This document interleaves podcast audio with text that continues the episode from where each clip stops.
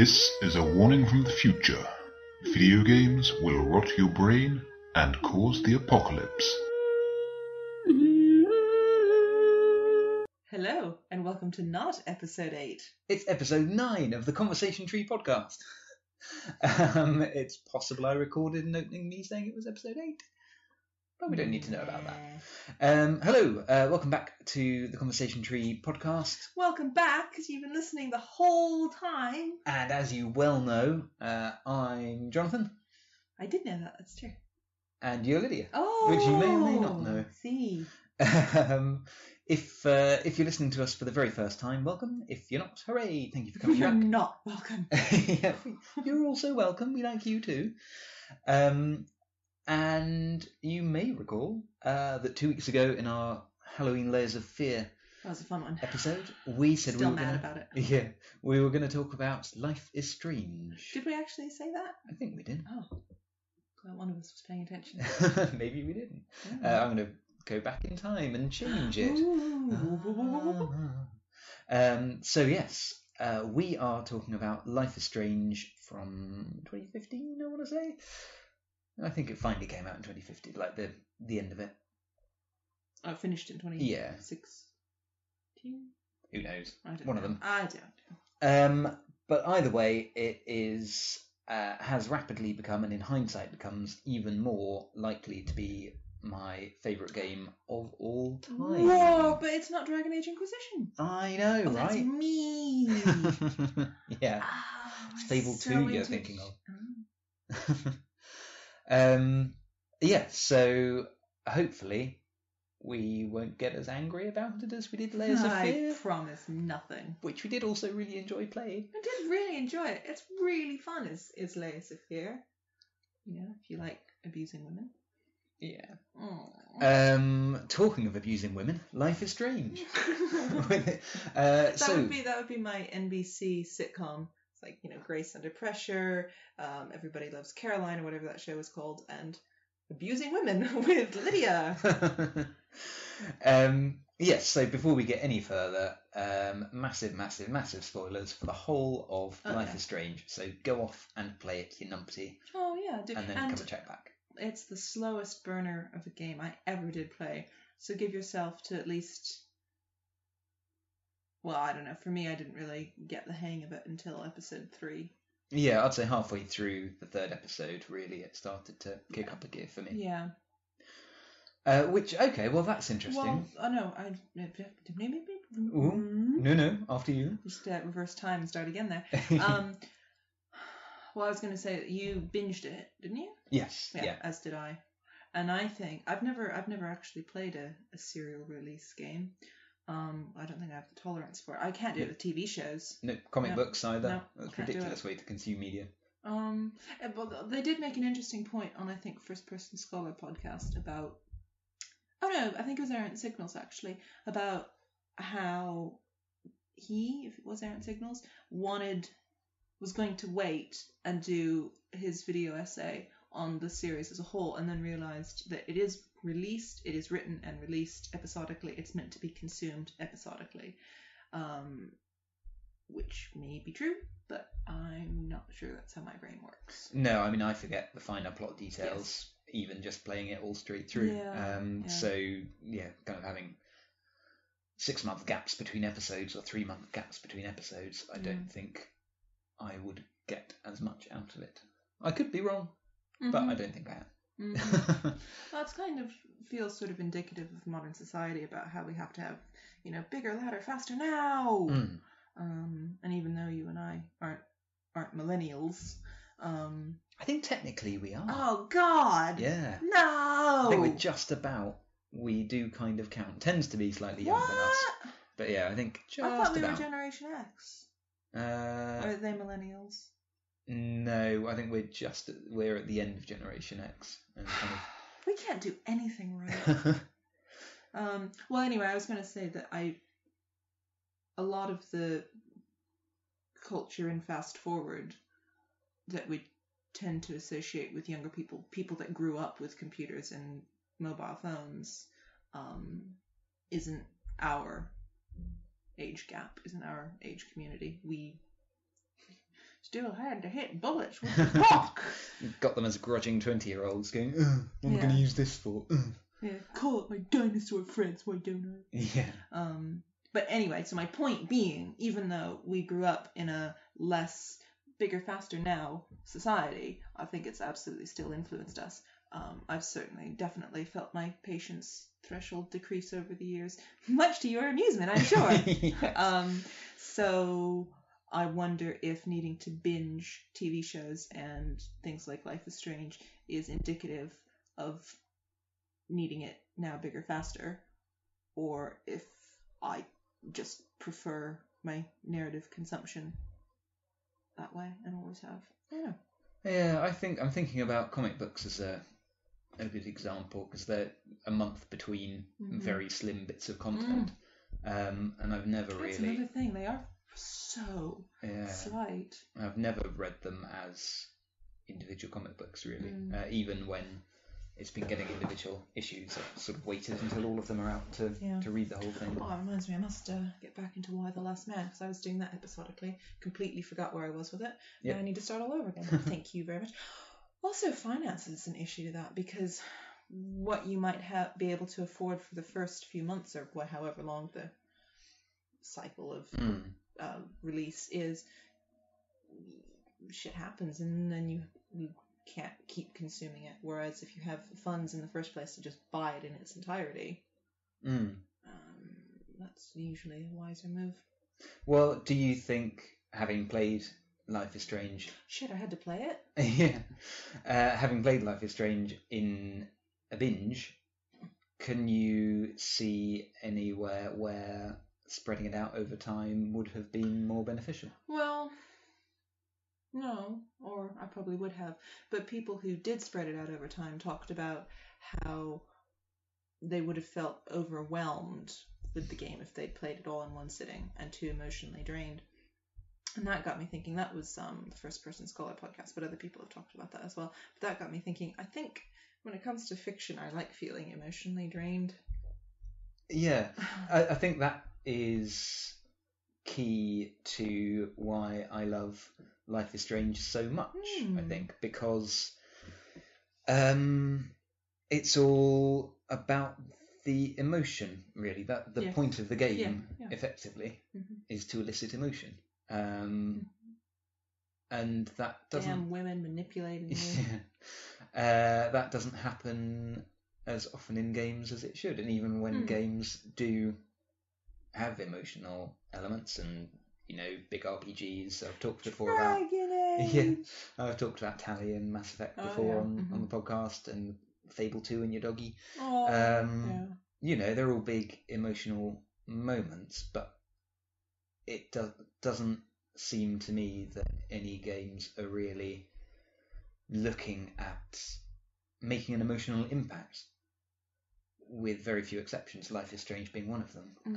um, Mm. which I think is the it exists to create an emotional impact in a way. Mm-hmm. I think, and for for a genre, uh, for not a genre, for a medium that is that prides itself on how immersive it can be compared to other media, Yeah. um, and how much a part of it you are.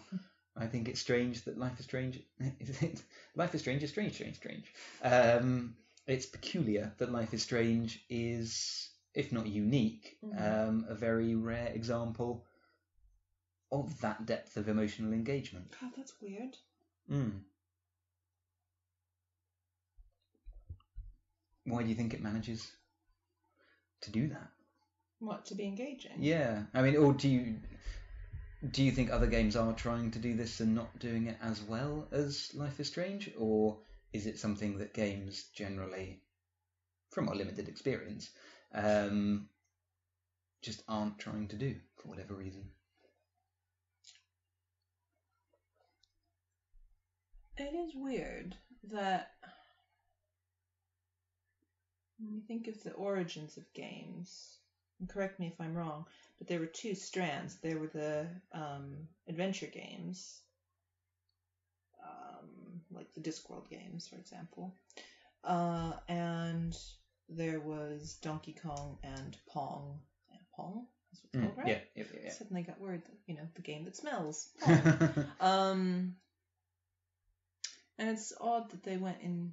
They didn't marry up for quite a while. It's just it just seems odd to me that when computer games were invented, the instinct wasn't to go, "How can we use this to engage with people emotionally?" It was, "What's a way to kill time?" mm. Isn't that weird? Yeah, he- here's a sort of physical activity. Yeah, only a um, sport, Yeah, yeah, sedentary sport. I find that strange.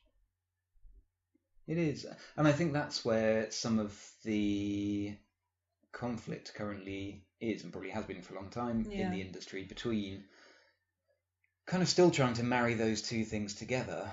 Yeah. Whereas maybe in a way it's better to keep them separate and let the ones that are being an enjoyable way of killing time become Oh. the best they can possibly be of that, and the ones that are trying to affect emotionally or to to tell a story Mhm. to get on with that without feeling the need Yeah. to put in the quote unquote Yeah. gaminess Yeah. of them. Yeah. Um, yeah, which kind of makes me think of The Last of Us. Although I still think that married up narrative engagement and social artistic responsibility and gaminess quite well. But um, that does lead straight into a question I wanted to ask. I've walked okay. right into that one. Honest officer, you walked right into it. um, how much is this still a game, bunny ears game, and how much a storytelling experience? Um, I think it is. Uh, well, I think this is a wonderful example of both stuck together, and it has managed to do that. Oh, hasn't it? Uh, I think. I'll tell you why. Do Um, if you could take about an hour and twenty minutes to do it, that'd be great. yeah, sure. My oh God! feeling. Ah, what have I started? is- Oh God! Okay, no, okay. So why I No think patience threshold. um, I stuck a blog about this particular aspect of it up on my personal blog, mrpoopler.wordpress.com, uh, if you fancy reading about it, but I'll talk about it here as well. So, there. Um, one of the reasons I think it's so successful, um, kind of, and I've only just realised this in the, the kind of years since I've finished playing it, it's been the emotion of it that I've concentrated on, uh, which we'll we've touched on already, and I'm sure we'll talk about more. Um, but what I think it does so successfully is um, the time manipulation power. It's the core mechanic of the game. Mhm. Um, the the kind of being able to rewind and approach conversations differently, that kind of thing.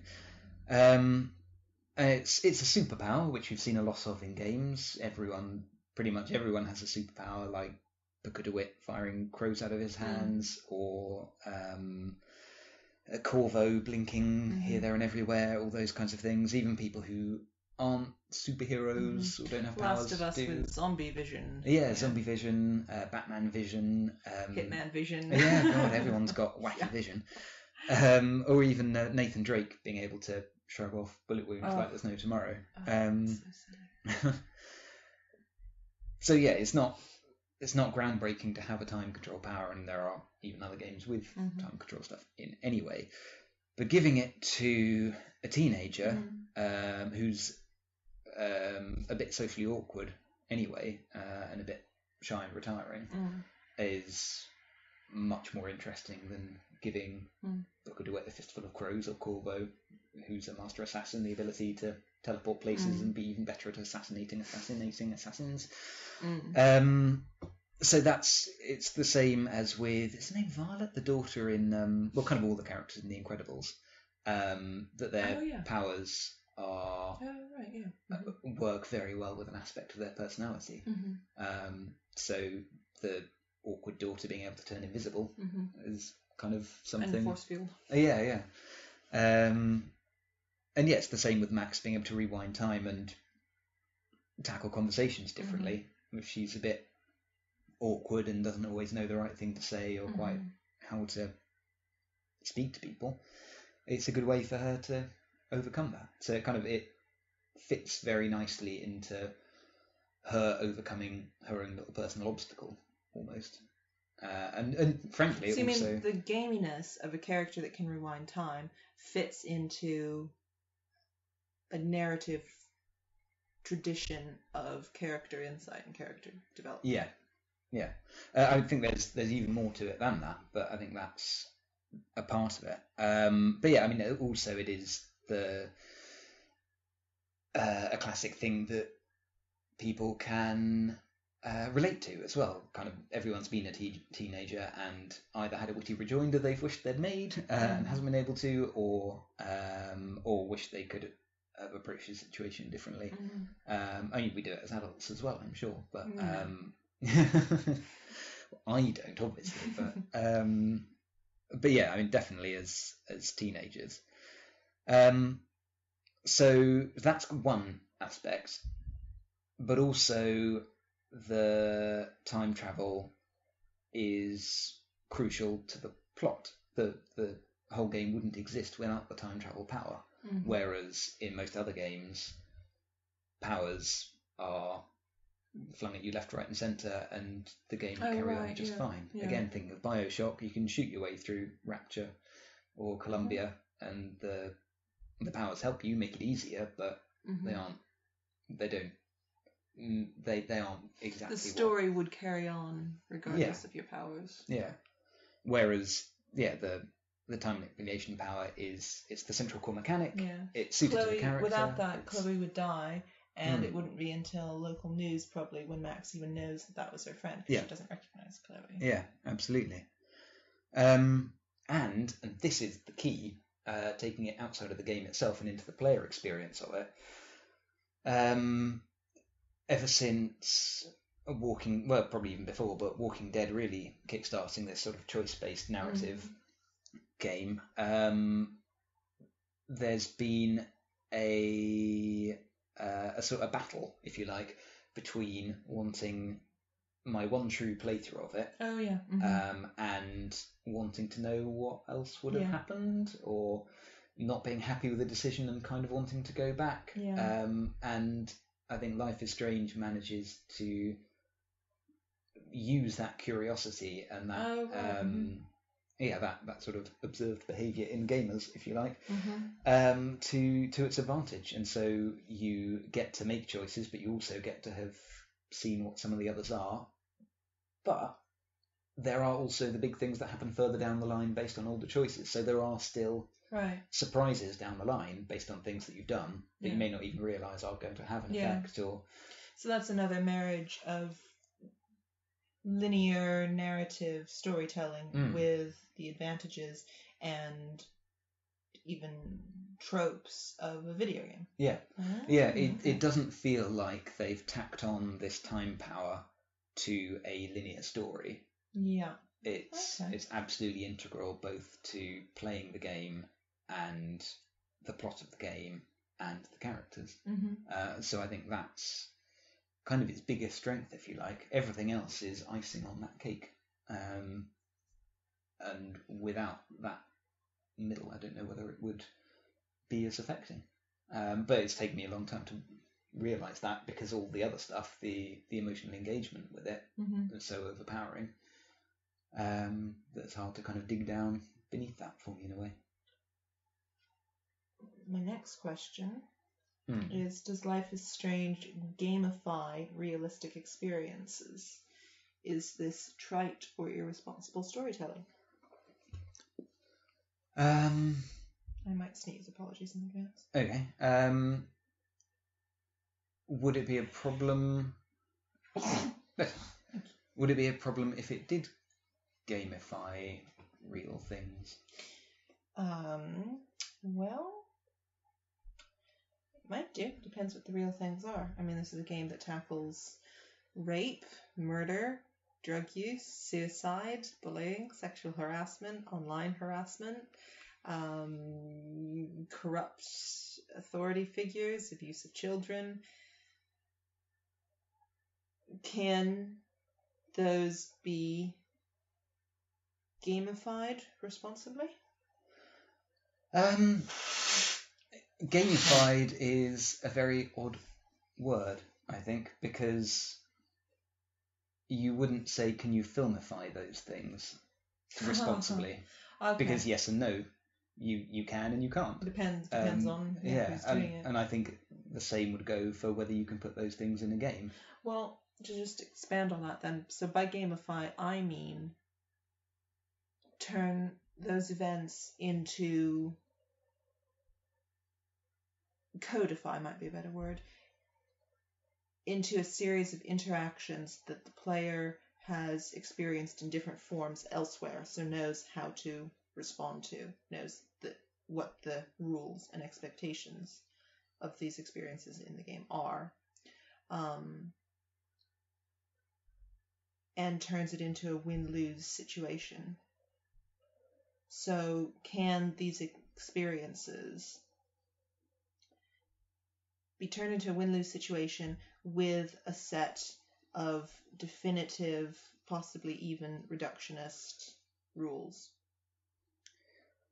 Um, yes, I would say they can. Uh, and again, I think it still What, comes down. responsibly? Yeah, um, I think it comes down to the same issue of it. c- It can be done responsibly and it can be done irresponsibly, um, and I'm sure you'll find an example to. Uh, I've already Um, got one. yay. Sorry. well, why don't you give me an example, Oh, okay. and uh, and then we can discuss that.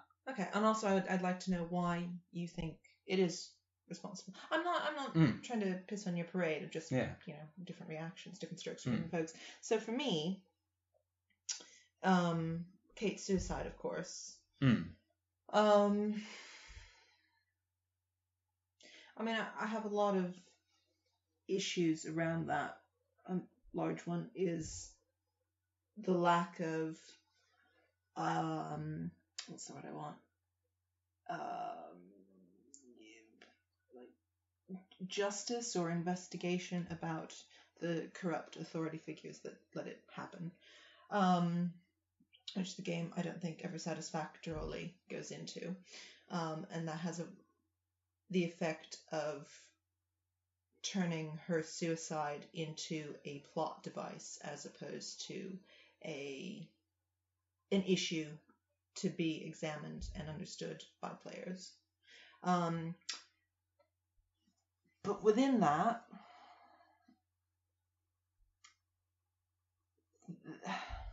there's a number of hoops you have to jump through in order to be able to literally talk Kate off the ledge. And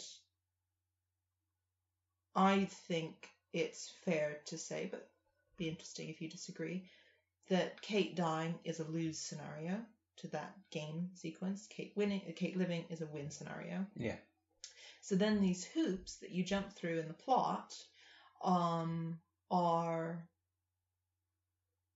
mini games almost that you have to win in order to have a full armory to talk Kate off the ledge with. Mm, Like, for example, do you when you see she's being harassed by a cop, do you take photographic evidence or do you step in and talk to her? And that one I'm I kind of appreciate the pros and cons of it. The one that really bugs me, the hoop that you have to jump through, is when you go to talk to her and she's clearly distraught. And if you're role playing, see, I think this is what it comes down to: how much do you stay in character? And if you dip out of character, I feel it starts to become irresponsible because then it becomes a game as opposed to storytelling. Anyway, so you go to visit her. She's clearly distraught. If you stay in character, I feel you talk to her.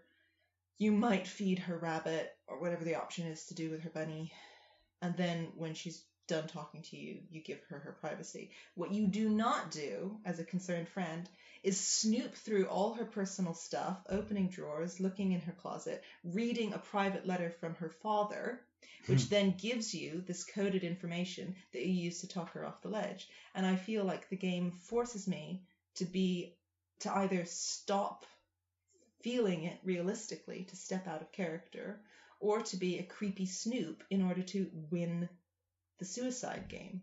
Well, I would say the way that would become irresponsible, if you like, is if it was flagged up front that she's going to commit suicide and you're going to have to save her at some point. Mm-hmm. Um, and then you are playing Mm-hmm. With that intent. with that, yeah, with that as the end goal. But Mhm. because you don't know when you're certainly when you're playing it the first time, Mm-hmm. um, that that is an event that is going to happen.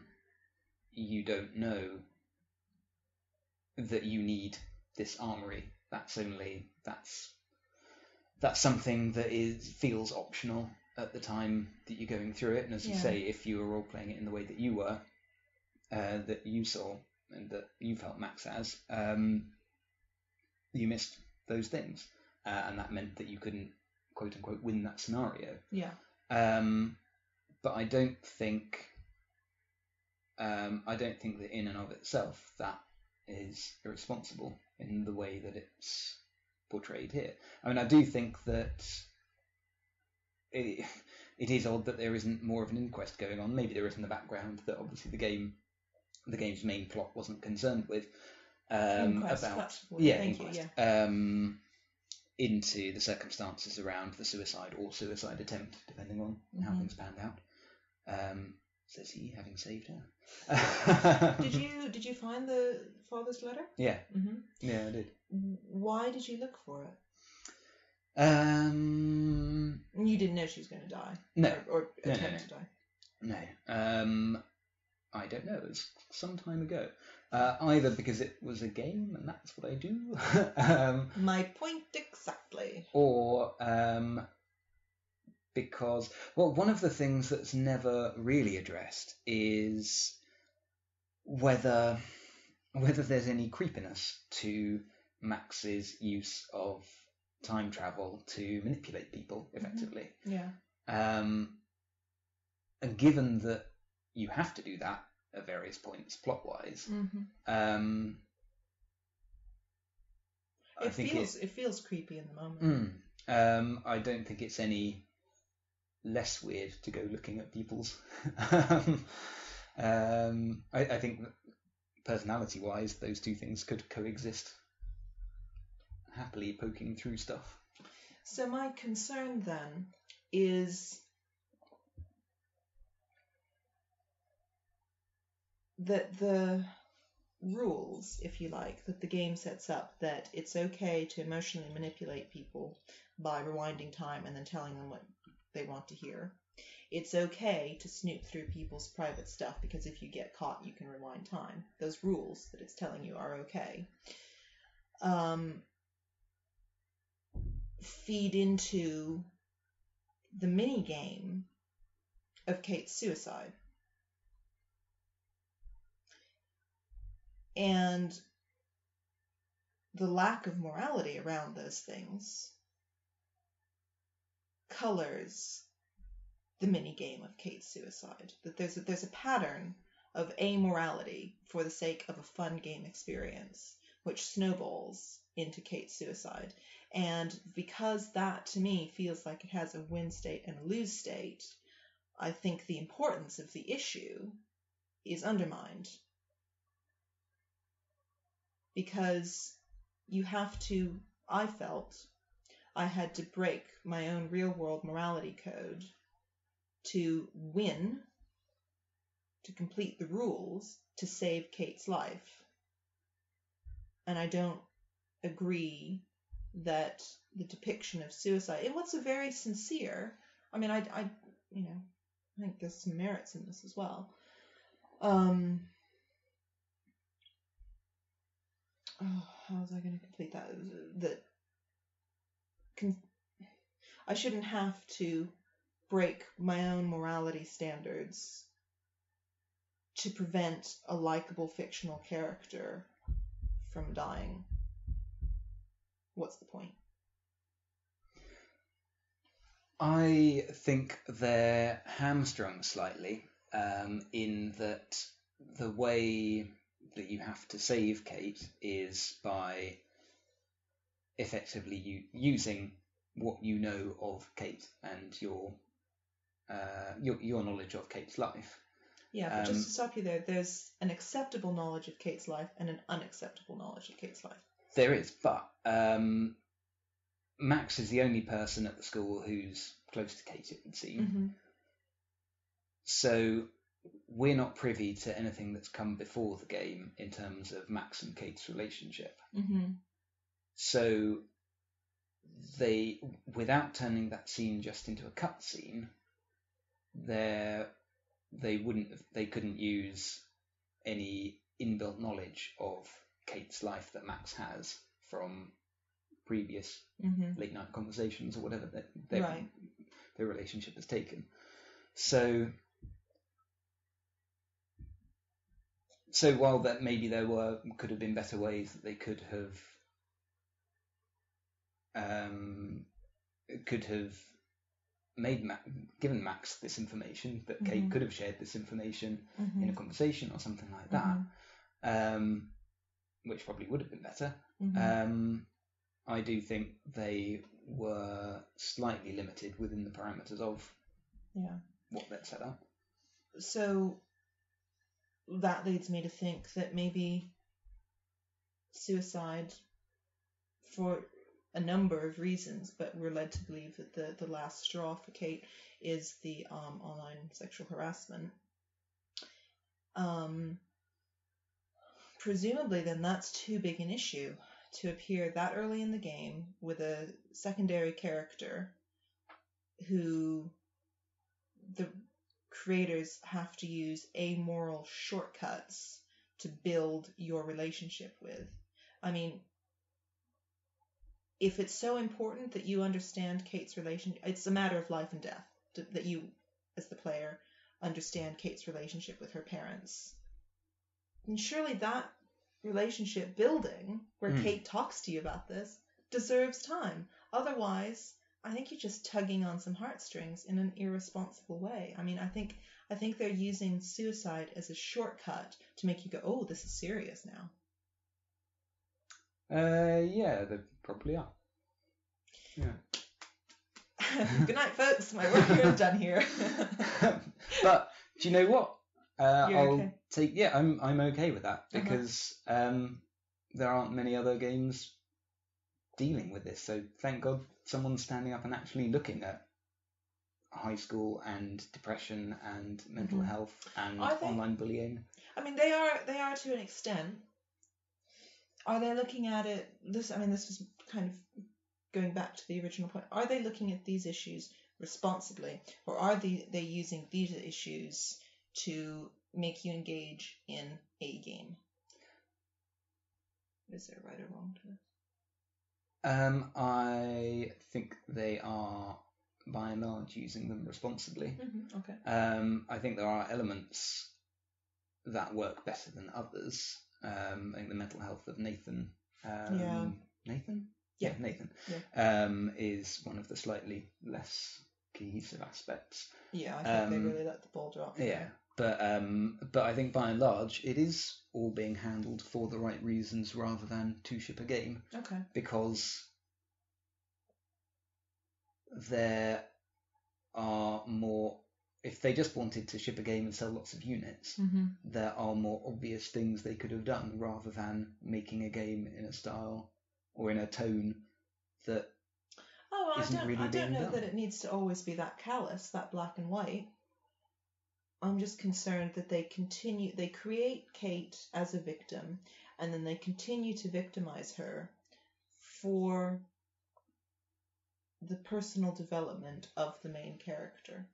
And I worry that they just, that that victimization of Kate I mean,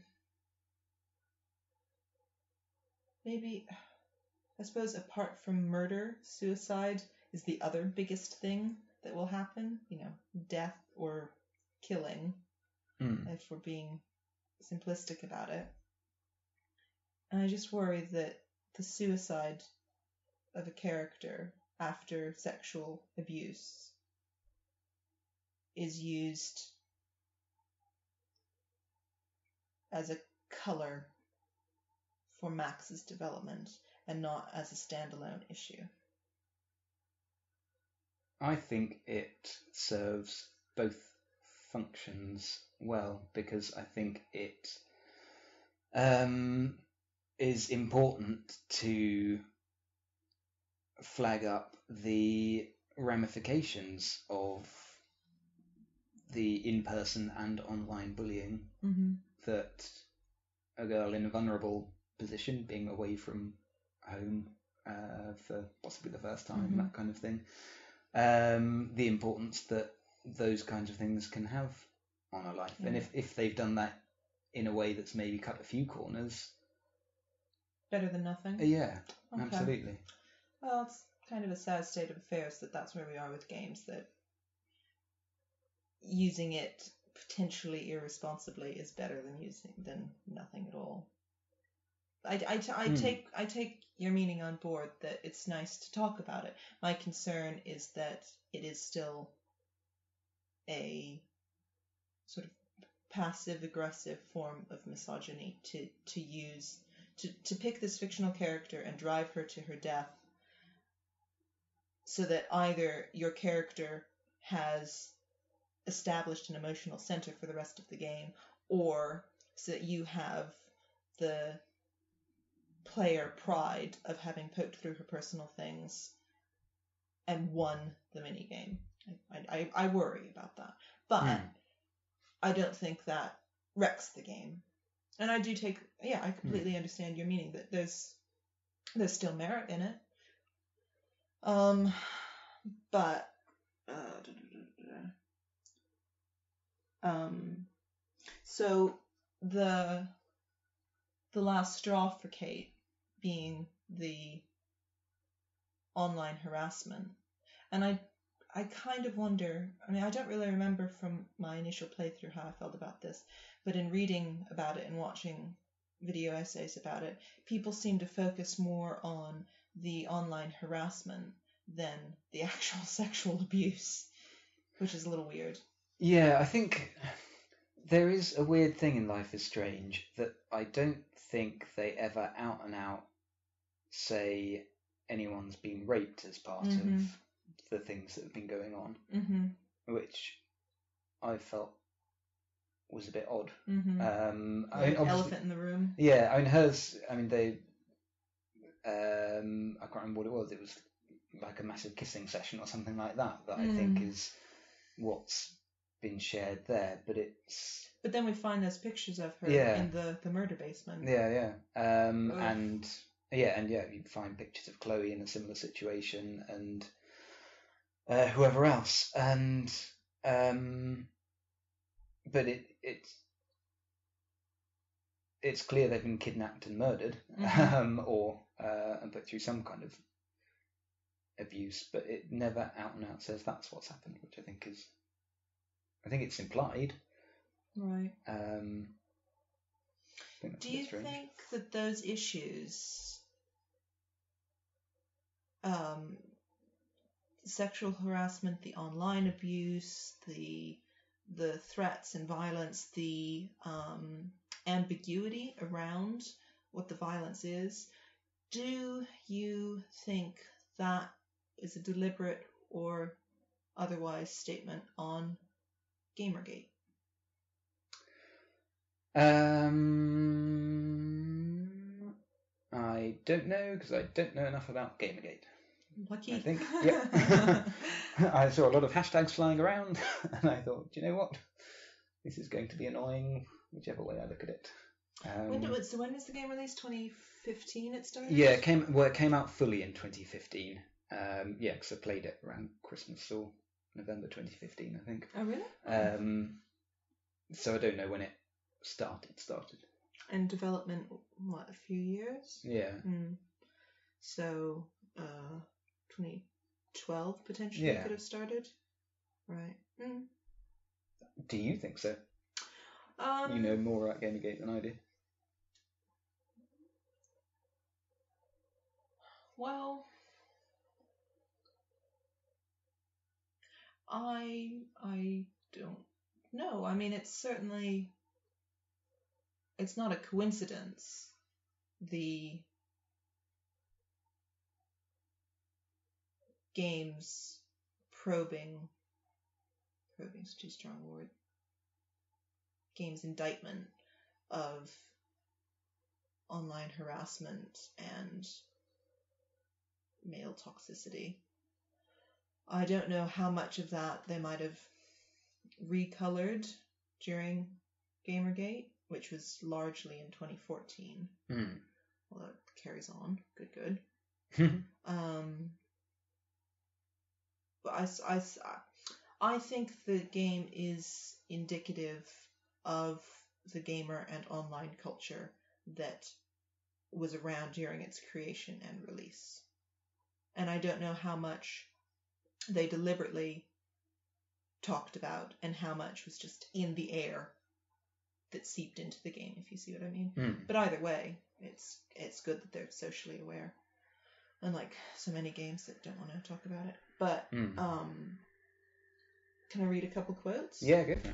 So these are from this is a really good article. You read this as well. Oh, who's it even by? Can I get the person's name?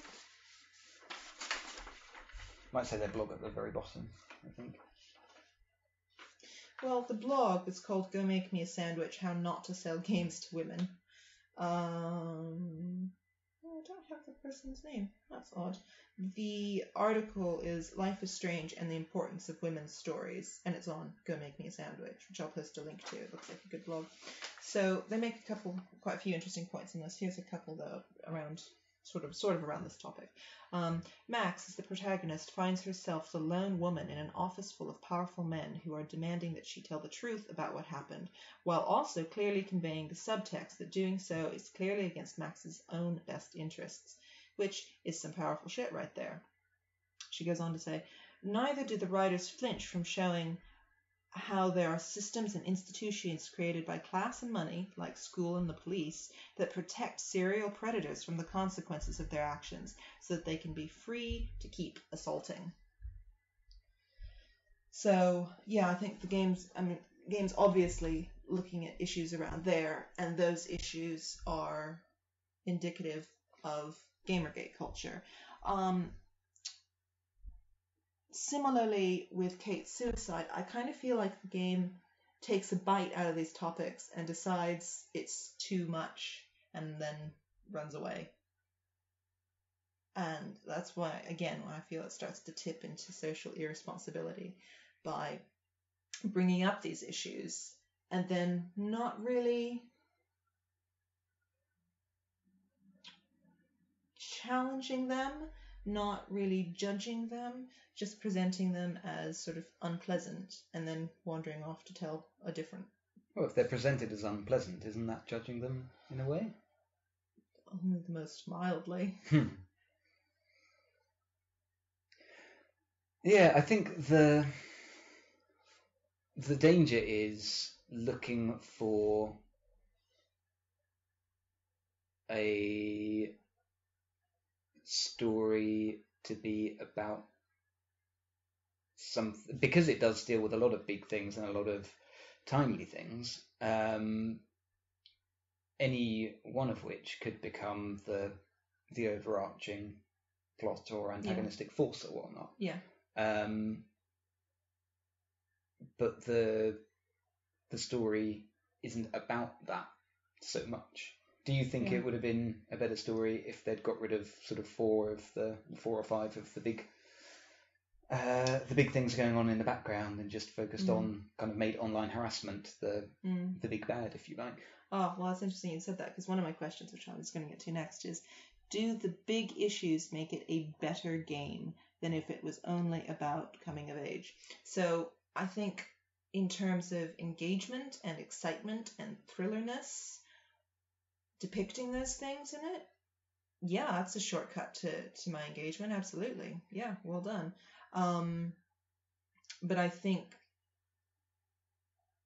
in the long run, it would be more responsible and conscientious if it had sort of picked one of those, or even the, the series of consequences between, I mean, you know, um, corrupt authority and Kate's suicide aren't individual incidents. They they're directly linked.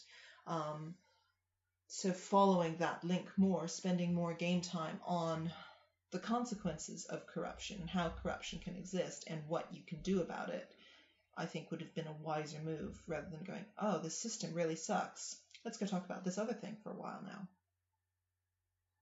Yeah. Do you worry though that there's an element that it would be less? um, okay, talking about a game with time travel and so on in it, but um, less real feeling in a way if it became about Max versus patriarchal authority figures rather than um, I, I think what's very striking about the game is that it's it's not about fighting any great big fight. It is there are all these big things going on in the background, which there are in people's lives, um, but the game is focused on a slightly smaller canvas in a way, and I think that's A problem. Okay. I think it's unfair for the real world and convenient for storytelling that they picked these huge issues, issues that literally result in life or death, and didn't make it the game about those, used those as filler for a story that's about a teenage girl falling in love. And then um, what what is the point of her choice at the end? I mean, it's kind of she's so godlike. She decides who lives and dies. And I don't understand why the game, the creators grant her so much otherworldly power and aren't interested in looking at the injustices that she sees very plainly in her real life. I mean, I I don't know why I don't know why they felt that Max's two choices at the end were more emotionally important than, for example, the idea of Max rewinding time far enough to stop what's his face from killing all those girls. Why is that story not the one that got told? And I just worry that it's because a part of the creators decided that the murder of those girls wasn't as important, wasn't as interesting. That it's just background.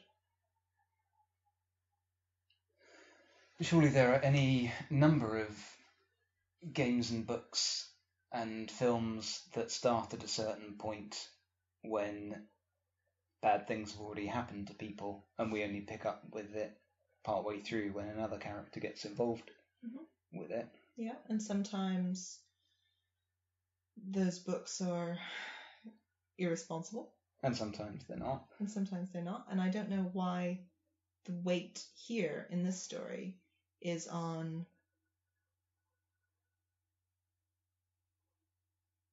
Max's self gratification as opposed to trying to right the wrongs that she's involved in. And and if it wanted to if the story was about Max's selfishness, then I think that would be fair enough if it were obvious. If like Last of Us. God, I love Last of Us. Mhm. If the selfishness was held in judgment. And again, tell me what your opinion of this is, but I don't feel like her selfishness is judged. I feel like you're kind of emotionally rewarded for either decision Max makes at the end, which devalues the threats and dangers of the girls who suffered abuse before her. Um, well, I've only I've seen the second ending, but the version that I played through um, Chloe was sacrificed and saved the town, Uh-huh. um, um, and killers are brought to justice, and so on and so forth. Um, so Who are the killers? Is, is Nathan arrested as well? uh, yeah, uh, I can't remember what happens to Nathan exactly, but yeah, he's definitely When um, Principal what's his- Wells? No, um, the uh, the photography teacher. Yeah, but Principal Wells is involved in this. I mean, he's not involved directly, but Hmm. he's a system of corruption that allows the murders to happen. Yeah, well, I mean, I think that's presumably gets added to the the Kate inquest. I don't know. But it shouldn't be presumed. Hmm. Um. No, but the so the the people who are directly the ones responsible for um, Oh the people. God, it's not that simple. No, I know. That's not how it works. Kate, Max doesn't just get to press a button and say, "Okay, my lesbian girlfriend dies," so that this one thoroughly evil, completely two-dimensional man goes to jail. Haha! All is right in the world now. It it. It's not allowed to take these issues and then wind them up so neatly. No, and I don't think it is saying all is right in the world now.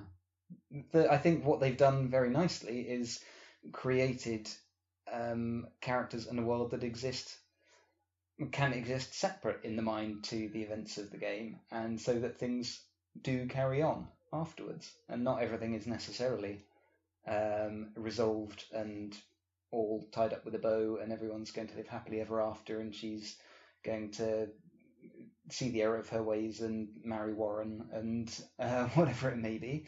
But I, Um, but- marrying Warren isn't the solution I'm talking about. I'm talking about actually holding a mirror up to these real life scenarios of school corruption and lazy teachers and abusive classmates and you know white middle class privilege and i mean that poor homeless woman that lives behind the diner we never get the, to hear the rest of her story because it's just filler and I don't think I, I haven't played the ending where she sacrifices Chloe. So I've only seen heard these things secondhand, but it doesn't feel like the examination of the wrongs are weighted as heavily as the titillation of the wrongs.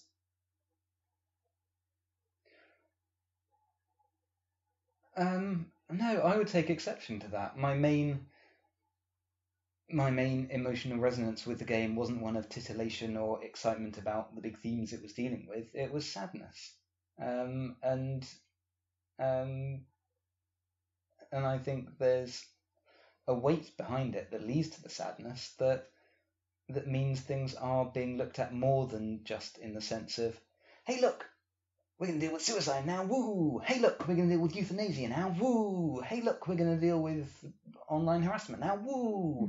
Um, I didn't come away from it thinking, man, that was so exciting. The bit with the harassment and saving Kate, that was, oh my gosh, that was exciting. I've never been more excited and made alive by feeling in the moment. No, it was uh, a feeling of um, empathy with the characters, sadness that things had got to that stage, thinking about why they'd got to that stage and what Mhm. the various elements were that had conspired to make it so that the only person that would possibly be able to, to talk Kate off the ledge was Max, who Mhm. Only knows her through having looked at some letters, uh, and yet that's still a closer relationship than anyone else has got with her. Okay. Um, so no, I, I think um, I'm definitely not denying it could have gone into much more depth in some of the in all of the big things that were going on in the background. Um, but I also think there was merit to stuffing it full of so many that you can see how complicated life is for these people who are effective. They are going through the most important educational part of their lives, but Mhm. they, as people are in the real world, have also got these huge other pressures going on. Um, that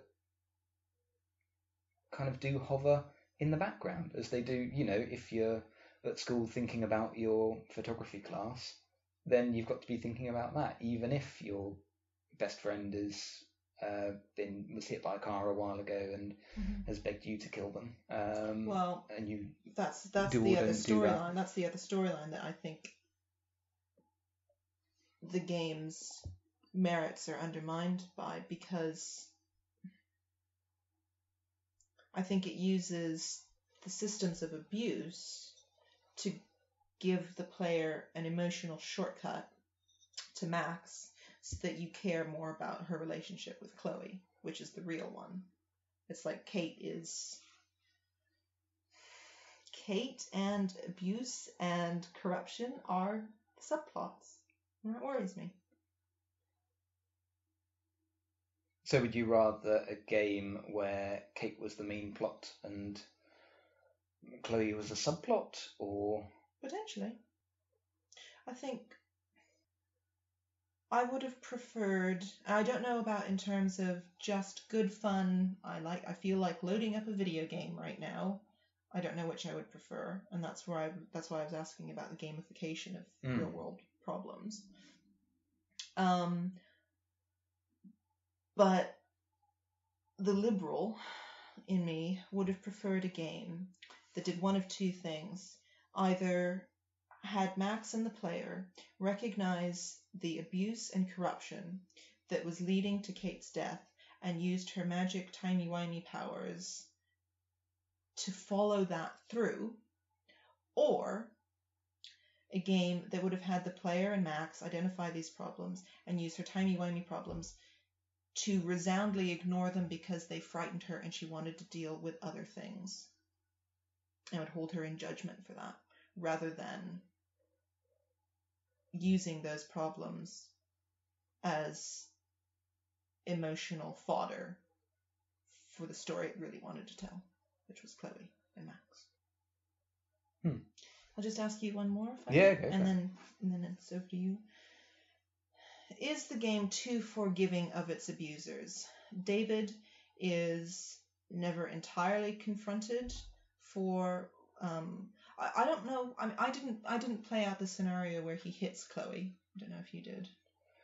uh, I can't remember. Yeah, I don't know. I, I definitely didn't. Um, but from what I understand, that is never brought up again. Um, and the stuff where you find out he's been secretly spying on his family in the house, which I find deeply troubling. Um, from my playthrough, nothing more ever came of that, and from the way other people have talked about it, I don't. Other people haven't mentioned that you ever get the chance to resolve that. Um, so he feels not only forgiven but justified in some ways. Not entirely. It's not that simple, but for various reasons, I chose to play being very sympathetic to him. Initially, because I, as a character role playing, I wanted to manipulate him and get him on our side. And the more I did that, the more the game told me about his background and why he was the person he was, that then made me genuinely start to like him. And so I forgave him. And I would have found it more satisfying if the game hadn't have been so quick to justify and forgive him. Nathan, we find out, isn't nearly as bad as we thought. He never goes comes true on his threats to abuse Max, which means he was just blowing hot air and wasn't really a threat. Um, he's not. I don't think is he involved in the murders. I don't Remember. Yeah, he is. He is. Yeah. Okay. And you said in your version he something does I think so. I can't quite remember. Okay. Um, But then we also find out how troubled and abused he is at home, which I think goes some way to kind of justifying isn't the right word, but saying it wasn't his fault. He's merely um, what's the word? Not prolonging. Um, like doing again what's been done to him Mm, in yeah. a way, and I don't know why it needed to let him off the hook. Um, Victoria ends up being quite a good egg, even though she is one of the people directly responsible for Kate's suicide. Um, and I don't know why we feel the need to forgive her. other than like in the grand sense of isn't forgiveness good. But I don't know why we need to like her. I don't know why she needs to then become an ally so easily. Um, and Principal Wells, who is more indirectly involved in all this, but his corruption and laziness is still very much responsible for all these systems of abuses. And then we find out it's because it's not really his fault. He's an alcoholic. He's miserable. He's he doesn't Oh, have forgotten about that. Wow. he doesn't have the authority that he should have because the evil Prescotts have taken it away from him. I just why? Um, yeah, no, I definitely think uh, some of those are let off the hook uh, much more easily than they should be. Um, I'll take exception to you about Victoria though, um, Cool. because even before uh, Kate's attempt, attempted or successful suicide, um, you see a glimpse of the Victoria that is underneath the mask of Victoria Mm-hmm. um, which doesn't excuse her behaviour in any way, but at least they've they've set up that Mm-hmm. there is more to her. Yeah, to their credit, Yeah. she's she's a very believable character. She's more believable than any of the men. Mhm. um, and well, I think we are meant to see her in the game's eyes in a more positive light Mhm. afterwards. Um, I don't think we're meant to forget what Okay. had come before. I think what it's doing successfully, I'd say, is taking a character and um, making them see the consequences of their actions and changing as a result of that. Okay. Um, and you know, taking, I think she takes on some of the responsibility for Kate's suicide or attempted suicide. In mine, it was a suicide attempt. mm-hmm. So obviously, it, Yeah, it know, does weight it differently. Yeah, absolutely. it Um, kind of shouldn't, but it does. yeah. hmm Um, but yeah, so Yeah, I mean, in my eyes, she's a murderer. yeah. Um, in your eyes, she's a bully. yeah, hmm yeah. Um, so yeah, so I, I think I, I would argue that she isn't all is forgiven, life is rosy. hmm We do see that she's changed for the better, Okay. and the game acknowledges that hmm without necessarily expecting us to forget what's come before. Okay. Um, uh, David, yeah, I think the recording at home thing's weird and isn't ever fully addressed. Mhm. Um, and and we are definitely, you know, we do sympathise with him more as things go on. I don't think I think I sided more with Chloe than him, so you probably found out slightly more what was going on behind the surface. But we, you know, I knew that was going on. Joyce liked him, so he must be all right in some way, shape, or form. Stockholm syndrome. yeah. Um, and uh, well, Principal, I mean, yeah, I do think we should have seen something more going on with Principal Wells, um, given not only the suicide and culture of bullying Mhm. going on at the school, but also then the um, uh, he's been harbouring a um, torturer and murderer. hmm Um, that I, uh, yeah, I think he's- definitely there'll be some kind of that, that. It would be good to have seen some kind of official process starting in the background at the very least. Yeah. Um, One of the things that really bugs me about him specifically, it's more understandable in the narrative context from other players, but the number of times that Max has the opportunity to tell him what's going on and ask him for help, depending on how you play it, he never wants to understand what she's saying. And that is only kind of part and parcel of the system of corruption rather than being a fleshed out example of authority not wanting to listen to claims of sexual harassment from women. Um, I mean, it's very clear that that's what they're tapping into. I mean, if he, for example, if he represents police and if Max represents um, a survivor of sexual attack, uh, and, and if she were um, accusing a celebrity, say, um, then Principal Wells, aka the criminal justice system, not wanting to believe her, wanting to believe the celebrity instead, uh, the game represents that injustice and hypocrisy, but it doesn't represent it enough to, as a player, really get your teeth into. Mm, yeah. And so then to, yeah, to then go to various efforts to show how weak he is, as opposed to. I don't know, you kind of feel like his ineptitude in those situations is a result of various other problems in his life, as opposed to the problems in his life being a result of what kind of person he is. Mm. And that, again, that touches on the irresponsible for me. It's not saying it's not really his fault that he can't act with authority when a child tells him that someone is being abused. Mm. Yeah, I think the the weird thing hovering in the background is the Prescott family, Mm. and it's slightly strange that you don't ever that the game isn't in in the end about toppling the Prescott family Yeah. because there That's kind of what I was saying Yeah. earlier, yeah. yeah, there's a policeman in a diner who's having to Oh, do yeah. favours for them. Mhm. The principal, hmm um, Nathan, obviously, as part of the family. All kinds of stuff is tied to the Prescott family, but you don't so much as get a sniff of going down Yeah, that route. yeah. Um, Yeah, exactly. Yeah, that's kind of what I was saying about how I think it might not be as immediately fun in the instance, but I think long term the game would hold up better if that was the big bad that it tackled as opposed to the tornado. Mm. this magical tornado. But um but that's it for me. So thank you for engaging.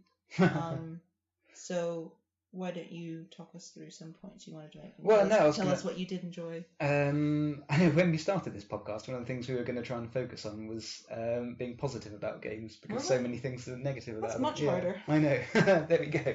We discovered why. Yeah. Um, well, no, I'm going to ask you a couple of questions, uh, if I If I may. hate it so much, why did I play it? Yeah, you Yeah. don't like games. Go play boy games instead. I know. Yeah, I'll just I'll just go braid my hair for a while. I?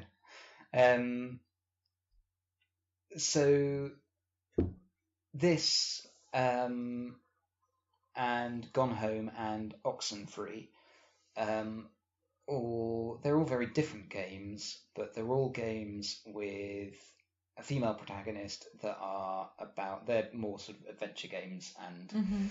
exploration games Mhm. um, that kind of thing. So they, they fit into a sort of a loose canon, if you like. yeah, that's true. Um,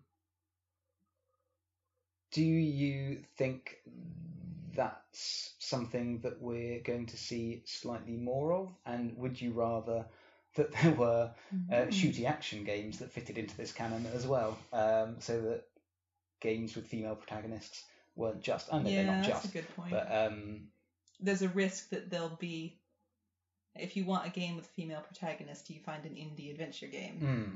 I mean, the Tomb Raider's the obvious counterbalance to that, but um, that's one. Hmm. Interesting. Well, there's a nice gender stereotype I can make here about violence being a male prerogative, but I don't want to make that stereotype. I haven't studied sociology enough to know why violence seems to be associated with men more Hmm. um, and I would be highly disinclined to say that it's because of any sort of natural, intrinsic, evolutionary whatnot. If if it is associated with men more, then that's just because Hmm. men own the media. Hmm. Um, Well, the simple answer is I really liked all three of the games you mentioned Oxenfree, Life is Strange, and Gone Home. Gone Home the best. So I'd like more of that type of game generally. Mm. There's also a funny thing that, I mean, when you're when it's a first person shooter, you're almost genderless. Other Yeah, than other than hearing the character grunt, Mm. they don't really need to be identified at all. Which then begs the next question: Why is it only men that are hired to grunt? Um, what were we playing recently? Uh, oh, it was someone? No, it was something else. Oh, man. we were enjoying it. It was first person, presumably shooter, as opposed to platformer. Um, and it was pretty gender neutral because the setting was so unearthly for whatever reason that gender didn't really need to be an issue. And then we were just saying how nice it was not having to play as a man or a woman, and then the character hopped over something and went, Whoa! I went, Oh, God, it's a man. Ah, I don't remember what that was. Huh, that's Bloody typical. hey, well, let me let me try a different one that's also kind of uh, ties in with Oxenfree as well. Um, because one of the big um, criticisms that's often levelled at, Life is Strange, justifiably, uh, no matter how much I like it, can't get away from Oh. some of the moment to moment writing. The, the Mm. lines themselves are pretty god awful. Um, but um, the, there's a part of me that wonders whether that's because they're teenagers, and I don't know how teenagers Mhm. speak anymore, so it sounds weird to me. mm-hmm. Um, but then you look at a game like Oxenfree, where the characters are actually younger Mm-hmm. by a year or two than the Mhm. ones in Life is Strange, but they sound about five years older. Yeah. And that they don't sound like teenagers at all. no. Um, and then you think of someone like Joss Whedon, and it's unfair to compare any Oh, writing yeah. to Joss Whedon. Aw. but the tack that he took when writing Buffy was Uh-huh. basically to come up with his own his own teen language, Yeah. um, because anything else would just date or sound rubbish. Um, Clever move. yeah. Um, do you what what do you think is the best approach when it comes to writing teenagers? Writing them as if they're just adults like Oxenfree, or trying to Well, we have four. We have four examples. So there's an Hmm. attempt for authenticism. Authentic. What am I trying to say? Authenticism. Authenticity. Authenticity, which is Life is Strange. Mm. There's the speaking like adults would speak, which is Oxenfree. There's the vintage teenage language because you remember what it was like, Yeah. which is Gone Home. Mm. And there's just making shit up, Yeah, which is Joss Whedon. And I don't mind saying I think Joss Whedon nailed it. yeah, yeah. The writing in, I mean, I really liked the writing in Oxenfree. I liked it very much, but it, I assumed they were college students. Yeah. Um, and I again really liked the writing in Gone Home. Thought it was excellent, but it it was and it wasn't a cheat to make it a retro setting. It wasn't because that was the story he wanted to tell. Valid. It was when you try to compare other games to the things that it succeeded at. Mm, yeah. What about you, as the writer of the family? Um. uh, yeah. I mean, I th- well, I think Joss Whedon did one of them, so do what he did. Frankly. if in doubt. yeah. Um. Yeah. I th- it, it's a really hard thing because it is impossible for me to judge whether Life is Strange accurately captured teen speak. Mm. Um. By all accounts, it didn't. But I'm not. I Did wouldn't see that? necessarily know. You see that article by um wasn't by, but they had interview piece quotes from the dialogue writer of Life is Strange about the language he used. No, I didn't. Um, and he swears up and down that it's authentic. Mm. Um, he was based in Northern California, so he's he's an American, but I, I believe Dontnod are a French team. Yeah. Um, but so the, the head dialogue writer was from Northern California, and in researching this, said he spent a lot of time between Oregon and Seattle, um, eavesdropping on young people, and he said things like "hella" were used. Hmm. That was how they spoke, and he said it might have been a disadvantage that maybe the expressions were too colloquial, so Yeah. can't be exported. Which you know maybe then at that point you need a dialogue director to or an editor to go well maybe we should make this more universal if it's gonna if it's gonna bug people then Yeah. maybe we don't need to be so authentic fine line um so I'd give him credit for that Yeah, yeah. but that doesn't explain some of the dire lines no, in there it. are some terrible lines There are regardless some of that. terrible lines I did. Um, I came across. I was rewatching some of it this morning on a, a YouTube playthrough and came across one of your favourites. My work here is done here, Max. why would you say that no one would say that Um, and then there was Ah. another. There was another one that was just. It's like it was a mistype. Um, oh god I'm not used to seeing you without a camera, Max. It was. Um, no, hang on. No, it wasn't that. It was something else. Uh, oh, I can't remember what it was, but it, it was a just weird. didn't make sense It was like a double negative that had the wrong meaning to it. it was, yeah, Oh. which is very, very strange. yeah Um, but anyway, yeah. So I, yeah, it's I, I think yeah, may finding the exact representing the exact truth is not Mhm. always necessarily the wisest option. Mm, yeah Yeah. Um, Think in moderation it could have worked. Like if Chloe had very peculiar Chloe speak, then you could take it as just a character choice, and you do pick stupid character choices for yourself when you're young because you're trying you're you're overly expressing yourself. So that would be believable.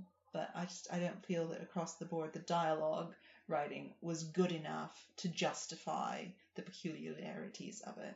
But plot writing, other than other than the stuff I was talking about earlier, how I I, I think it got the some of the weighting wrong. Um, but as a, a cracking good yarn, Mm. the writing's wonderful. Yeah. Um, and and kind of the the characterization and um, emotional truth of some of the scenes. Mm. Yeah, most of the characters, very with the done. exception of the villains, ironically, the men, the male villains, um, the characters are really good. There are still some interesting things with the villains, like the photography teacher. Mhm. It only struck me today how odd it is that in his classroom he has framed posters of his own work. oh Um, right, huh. and That kind yeah. of maybe gives you slightly more of an insight into him Yeah. than uh, That's, uh, it that's could a have nice touch. But because you're so grounded in Max's eyes and she worships him, mm, that those little no, not even foreshadowing, just mm, insights into maybe he's not such a good guy after all. yeah. Yeah, you don't even notice. Yeah. Now, for me, playing Life is Strange and Oxenfree and Gone Home, um, which are kind of all sort of coming of agey kind of Yeah. things. Uh, for fine, and I love them, and blah blah blah. Um, and for male ones focused on male characters, I love them very much as well. I can't think of a good game example because I don't know that games do coming of age quite so much as maybe they should, or they could. Um, Not maybe they do it in more fantastical settings, Fable and Bastion. yeah. I don't know Bastion very well. But do you think that um, there is something in Life is Strange that sp- speaks specifically to female growing up experience Um, or not? Because I don't know. I don't know. I mean, to each their own. Yeah. But I didn't finish high school in a school. I was homeschooled when I finished high school. Um, so that felt very different. I never went to boarding school. Mm. Um, I didn't have siblings. I very much kind of socially educated myself, which then took 20 years to, to pay off. I mean, to you know, undo. yeah, shush. well, now, now I think some of the choices I made were interesting, like deciding to learn more about cinema of the 1930s and contemporary music. Now it's an interesting choice as an adult, but when you're 13 and deciding that, Oh Yeah. God, what a weirdo. Um, so Well- I don't know. I can't. I can't relate to the specifics, and I don't know if that's because of my life or if that's because, into the game's credit, it was largely universal enough that you don't have to relate to the specifics to feel Hmm. empathy with it. Yeah. What about you? Um, uh, yeah, it's hard to know because it is. I mean, most coming of age stories are very different to my life experience because Yeah, They would be. a lot of them are set in America for a start. Mm. Um, Yeah, that is largely an American. Coming of age over here tends to be really grim, mm, very bleak stories. yeah, It's weird. which my coming of age story uh, isn't particularly bleak, I have to say. Um, but yeah, so no, I don't know. Um, are there? No, I mean, I think one of the things that I liked most about it kind of comes back to that in a way is with Chloe and how stereotypically rebellious teenager she is Mhm. um, which and I went through being a goth uh, sort of between 17 and 21 or something like that. So um, so know all about that side of it. Mm. Um, I think what it does very well because it's rare to see a character that is a spunky, punky teen, Mm. wrong side of the tracks, but you're meant to like her kind of Mhm. character that isn't massively irritating. Yeah. Uh, also speaking in teen slang. Um, Well, that is a little irritating. um, but I think they managed not only drew her very well just as a character generally, Mhm. um, but I was reminded when I rewatched this morning that she's self-aware about it as well. Um, there's there are a few moments, but one where she wants Max to go poking around in the garage in her Oh, stepdad's yeah. files, Mhm. and she says she'll distract her mum, and the way that she distracts her mum is by throwing a rebellious teen straw, um, and Nice. kind of questioning authority and that kind of thing. yeah. Um, and so yeah, so you're you're instantly aware that she knows Mhm. what she's like and the vibe that she gives off. Mhm. Um, and so so yeah, I mean, I, I wouldn't say that resonated because I didn't ever I was outwardly the rebellious teen, but I was always It's courteous not- to my mother. Oh, but it's not patronising, is it? No. The game. It No. um, it'd be very easy for it to go kind of down a Scooby Doo route, but it has it has too much genuine love and empathy for these characters, these types of characters. Hmm. Except the villains, Yes. who are very Scooby Doo. yeah. Oh, they're so Scooby Doo. Do you think there's an issue in the game that it fits more in magical realism than genre Oh. fantasy? The the kind of the difference being genre fantasy, you any magical stuff, there tends to be rules around it, Mhm. whereas magical realism, it's just kind of it just is, and you have to accept it. Mhm. And I think this fit, Life is Strange fits very much more firmly in magical realism Yeah. Because where do the powers come from? Yeah. Why can she then suddenly go through photographs as well? Who knows? Yeah. Um, and I know a lot of people um, online took exception to not sort of getting any resolution Okay. on what the nature of the powers was, which Mhm. which I find. I mean, I tend to prefer genre fiction as opposed to uh, magical realism in, in books and things. I think, um, but in Life is Strange, the idea of them trying to explain where the powers Mhm. came from seems faintly ridiculous because Yeah. it's such a real world setting Yeah. that how how do you explain it in any why way? would you why would you need to Yeah. it's just the story they wanted to tell and uh, yeah if they'd attached a reason you know divine intervention or alien experiments or Mm. something that would have been a different story Yeah. then it would have been about the chosen one Mm. wonder if not being made by an american team helped with that because the american um, narrative zeitgeist is so much about the chosen one Mm. the one who will stand up and be more powerful than the rest. Um, and that doesn't get used as often elsewhere. Yeah. Goodness. Yeah, if we're all equal, that's bloody socialism right there. Oh, yeah. I mean, to some extent, she is the chosen one, but Yeah. not as overtly. Yeah. And yeah, the ambiguity is why her. And also the ambiguity of the choice that she makes at the end doesn't doesn't explain or justify the power that she has. Hmm. It yeah, it's not suddenly an answer and you go, Oh, that's why she got the magic power because Yeah. she was the only one who could such and such. No, it's it's just odd. Hmm. Um, what did you did you when you played it? There are various times when you can kind of sit down and play the guitar for a bit, Oh, yeah. or hang on the bed listening to music with Chloe for a bit, and other things. Did you do that, or did you press B to move on, kind of thing? If you can remember. Um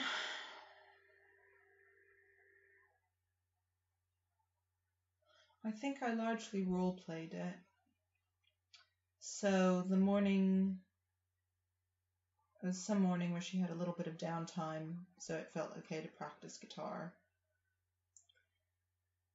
The episode where you're lying in bed with Chloe, I think is that episode two. I wasn't in love with the game by that point, and I kind or Chloe for that matter, and so it kind of felt okay for Max to be like, yeah, I've got better things to do with my day, Hmm. so I didn't linger. Um, in episode one, I didn't do any random poking about or hanging out. I just wanted to to something useful, which again I kind of feel like is in character. Not Um, have to go through that bloody first scene again. Oh god, I got the timing on that so bad. Yeah. Oh, it was so boring.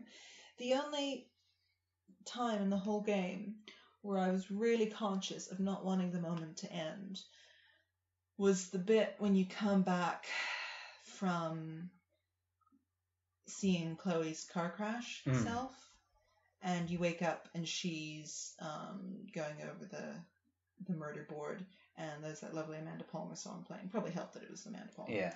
Um, and that I just I think I let the song play through about twice before both I and the character went, okay, right, let's, let's get back to reality now. You're gonna run out of tissue soon if you're not careful. um, I'm so annoyed I killed the plant. God damn it! Hmm. I was really careful with the plant, but I overwatered it. Wish Hmm. they. How hard would it have been for them to change the soil color so you can tell if you're overwatering it? That's such a tall ask.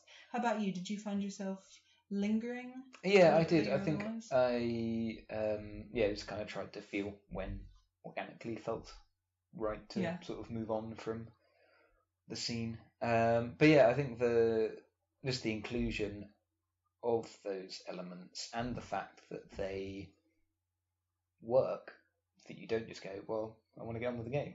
Um, Yeah. it's very interesting. In episode one, I really felt like I wanted to get on with the game. Mm. Like there's the God, I'm kind of embarrassed to say this.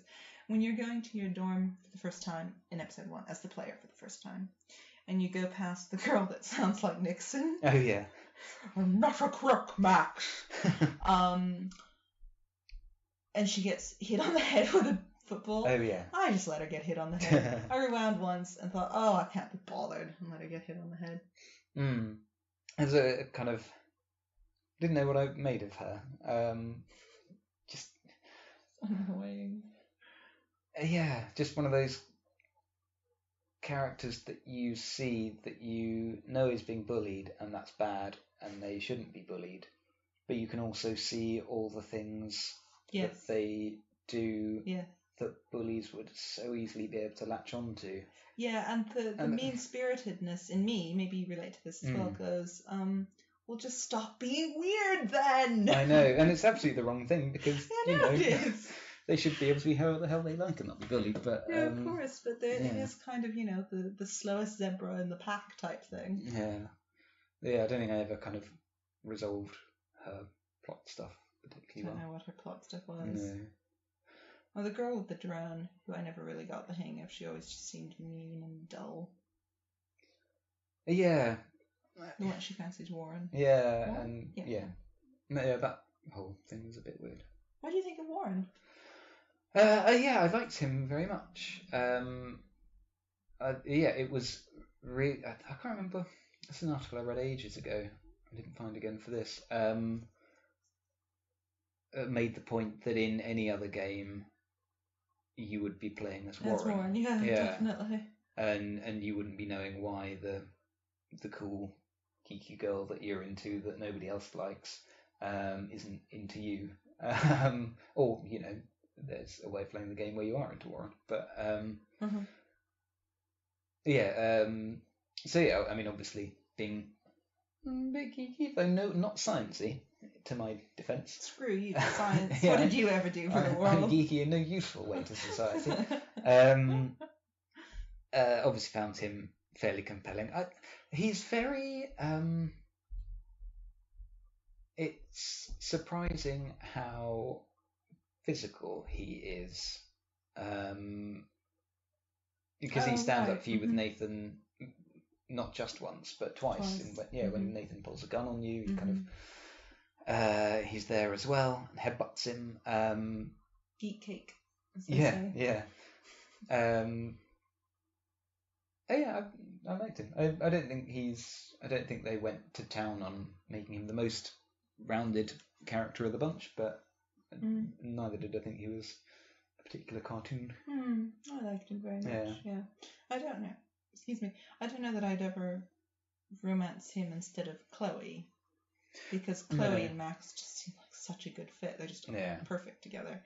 Um, but I would have liked to have more interaction with Warren. Mm, yeah. Do you think with um again sort of with this little triumvirate of Gone Home, Oxenfree, and Life is Strange, uh, Gone Home is set in period, so Mm. you know there are VHS tapes and things like that knocking around. Mm. Um, Life is Strange, Max has a Polaroid camera, which Mm. these days is a vintage item. Oh, I see. Uh-huh. Um, and Oxenfree, there's the the dial radio. Old school radio. Yeah. Um, and there are other things in Life is Strange as well that sort of I think Hipster. there's vinyl gets fetishized a bit and old films and things like that. Mm. Um, so you're obviously the right person to speak to, having got into 30s films when everyone else was getting into pop music. Right. Um, do you think this sort of fetishization of uh, past objects says anything about these characters? Is it more about the writers Writers, mm. reminiscing about stuff? Is it just because that stuff is a bit popular at the moment? Um, yeah, what, what does it tell us?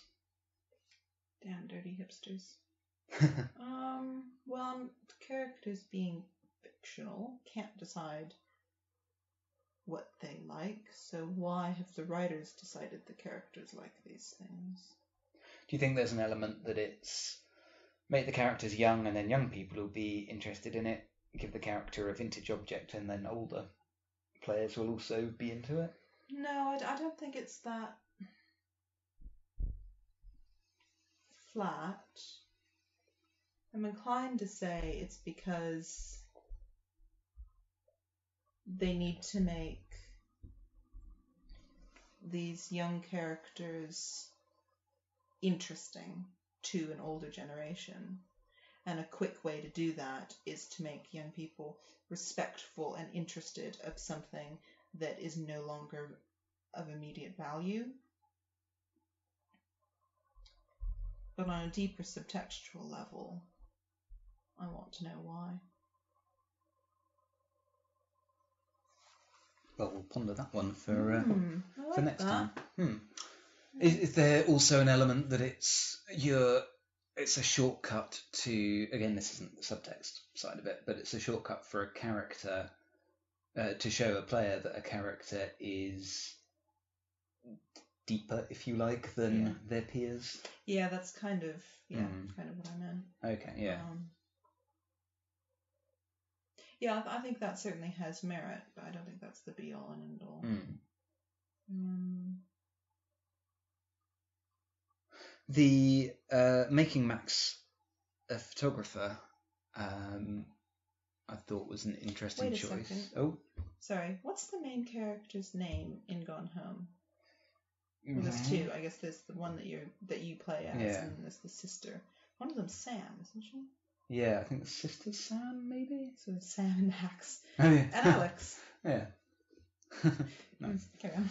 Um, the um, just the premise of making Max a photographer, I thought also worked very well with again similar to her time powers working well with her personality, making her a photographer works very well with her personality because Okay. you that photographers to me not being a photographer seem to fall into two distinct types i'm sure there are as many types of photographers as there are photographers but the the obvious two types that i think of are the ones who effectively put themselves in every picture um, who who have an overt style Oh, if like you the like Mapplethorpes of the Yeah. world. hmm um, and the uh, the ones who um, document uh, and try and Mm. observe something without changing it, Mm. um, which Right. Max very much fits into the mold of, I Mhm. think, with um, all the the nature pictures that she takes throughout and that kind of thing. hmm Um, so just re-spooling through some of the things that we've been talking about, that I think she she sets herself up to be and sort of uh, comes to a degree being a passive observer. Mhm. And Yeah. uh, do you think, bearing that in mind, the bringing up these big ideas um, in the background almost um, fits in with that idea of um, kind of observing a phenomenon from the outside, Mm. hmm and that that not necessarily justifies it anymore Explains. for you, but Mm. gives slightly more of a hook to it. That's a really good point. Yeah, that's a really good point. That the the game's attitude towards criminality mirrors a kind of journalistic removal from the situation.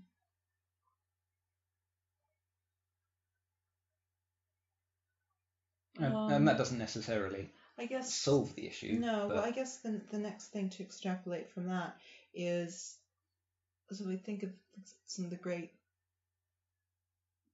photographs of injustices being perpetrated, and in that instance, the journalist would have had a choice to capture it and immortalize it, or interfere and potentially save someone, but lose the facts. Hmm.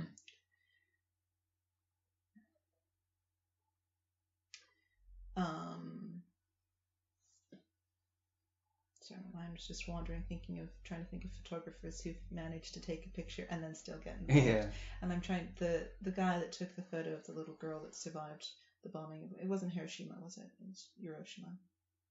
Um, in in Japan, the little girl running down the street with her skin burning. Oh no, that's uh, that's Vietnam. Oh, I'm so sorry. Is that yes, Yeah, yeah, of course, yeah. because she's yes, of course. Yeah. Anyway, sorry. Um. Yeah, no, I was just thinking she tells the story of remembering running past the photographer and um, getting to, I think it was a, an American GI actually, who captured her, and because he apparently could still hear her skin burning, so he Yeah. immediately poured water over her, which exacerbated the burns, and that's when she passed out Oh, my came to in hospital. Anyway, so yeah, just reminded me of that. Um, We were talking about suicide and murder. Why did you bring that into it? well, exactamundo, because I've never, I, I'm only thinking about it recently, but I'm not convinced that the game captures the awfulness of these situations as meaningfully and as powerfully as some journalistic photographers have. And that's where I feel it kind of dips into sensationalism instead of, um, I don't know, representation. Hmm. Okay. Cool. That's a super interesting question, though. Is that what your blog's about? Yes.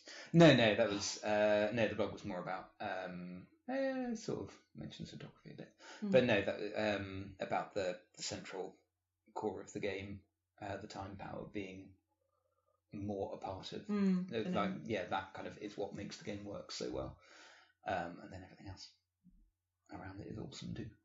Um, yeah i mean i don't really have any other questions. There are so many things that i like about the game but i don't just want to do a big long list of things that i like. What are some um, things then? well i mean i talked on the romance podcast that we did Mhm. uh, which if you've not listened to head back and listen to.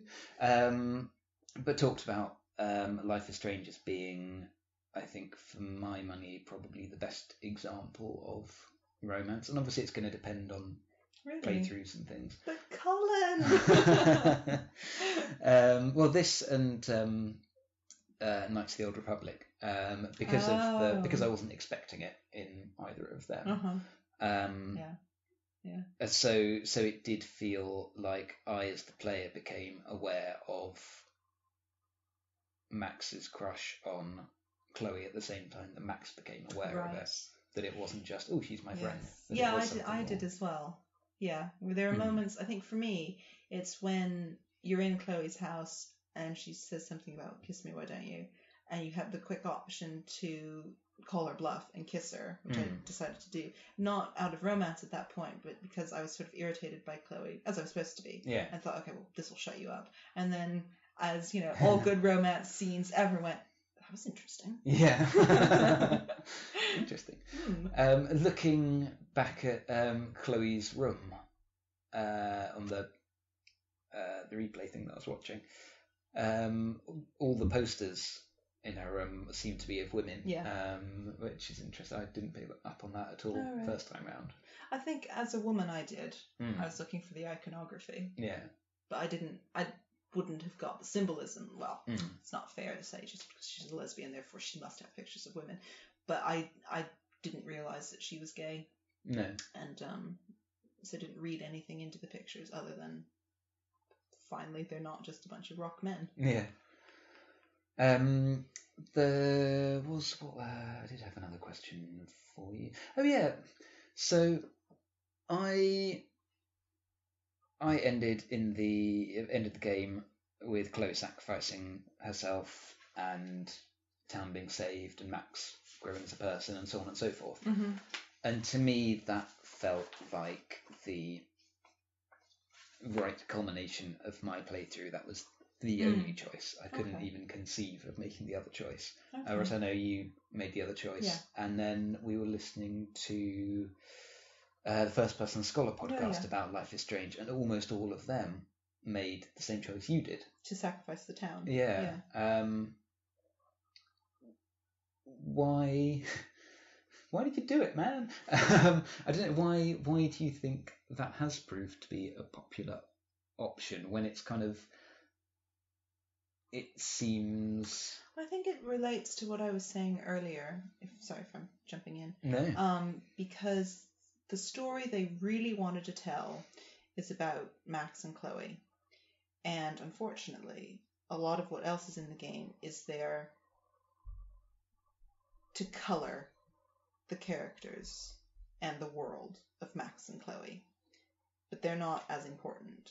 So then to sacrifice Chloe for all the stuff that you've been perpetually hearing about how it's just